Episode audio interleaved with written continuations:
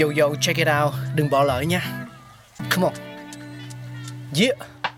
Thankful we got con người sáng tạo mà sống dồi dào tình tuổi trời sao vương cao là tích tắp phát minh đầy ắp xây đắp tương lai có một không hai nhưng liệu có ai còn nhớ dùng Xin được gửi lòng biết ơn vô hạn đến những con người không ngừng sáng tạo, mang đến những phát minh mới thay đổi cuộc sống. Thankful we got.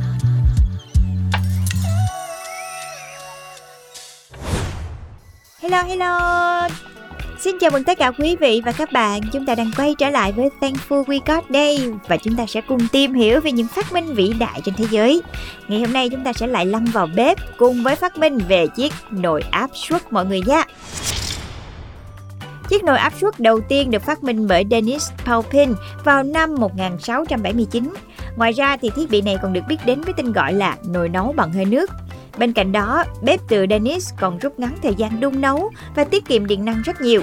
Do đó, Dennis Papin nổi tiếng với nghiên cứu xuất sắc này về hơi nước cũng như các công cụ dựa trên hơi nước. Nhiệt độ của nồi áp suất đạt từ 100 độ C đến 121 độ C, làm tăng điểm sôi của nước. Và sau này thì Hiệp hội Hoàng gia London đã công nhận phát minh sáng tạo này là một nghiên cứu khoa học. Và về sau thì anh ấy đã trở thành một phần của Hiệp hội Hoàng gia ở London. Hơn nữa, Dennis Papin còn là một chuyên gia mới về toán học. Ông là nhà phát minh cũng như nhà khoa học nghiên cứu về vật lý.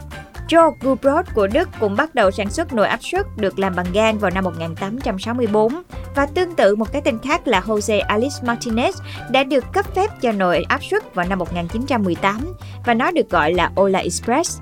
Ở nơi đầu tiên là National Presto Industry, nồi áp suất thương mại đầu tiên được sản xuất vào năm 1939. Vậy thì chiếc nồi áp suất hoạt động như thế nào? Khi cung cấp nhiệt cho nồi thì nó sẽ làm nóng phần không khí ở bên trong. Không khí nóng và không thoát được ra ngoài sẽ gia tăng áp suất, khiến nước sôi ở nhiệt độ cao hơn 100 độ C.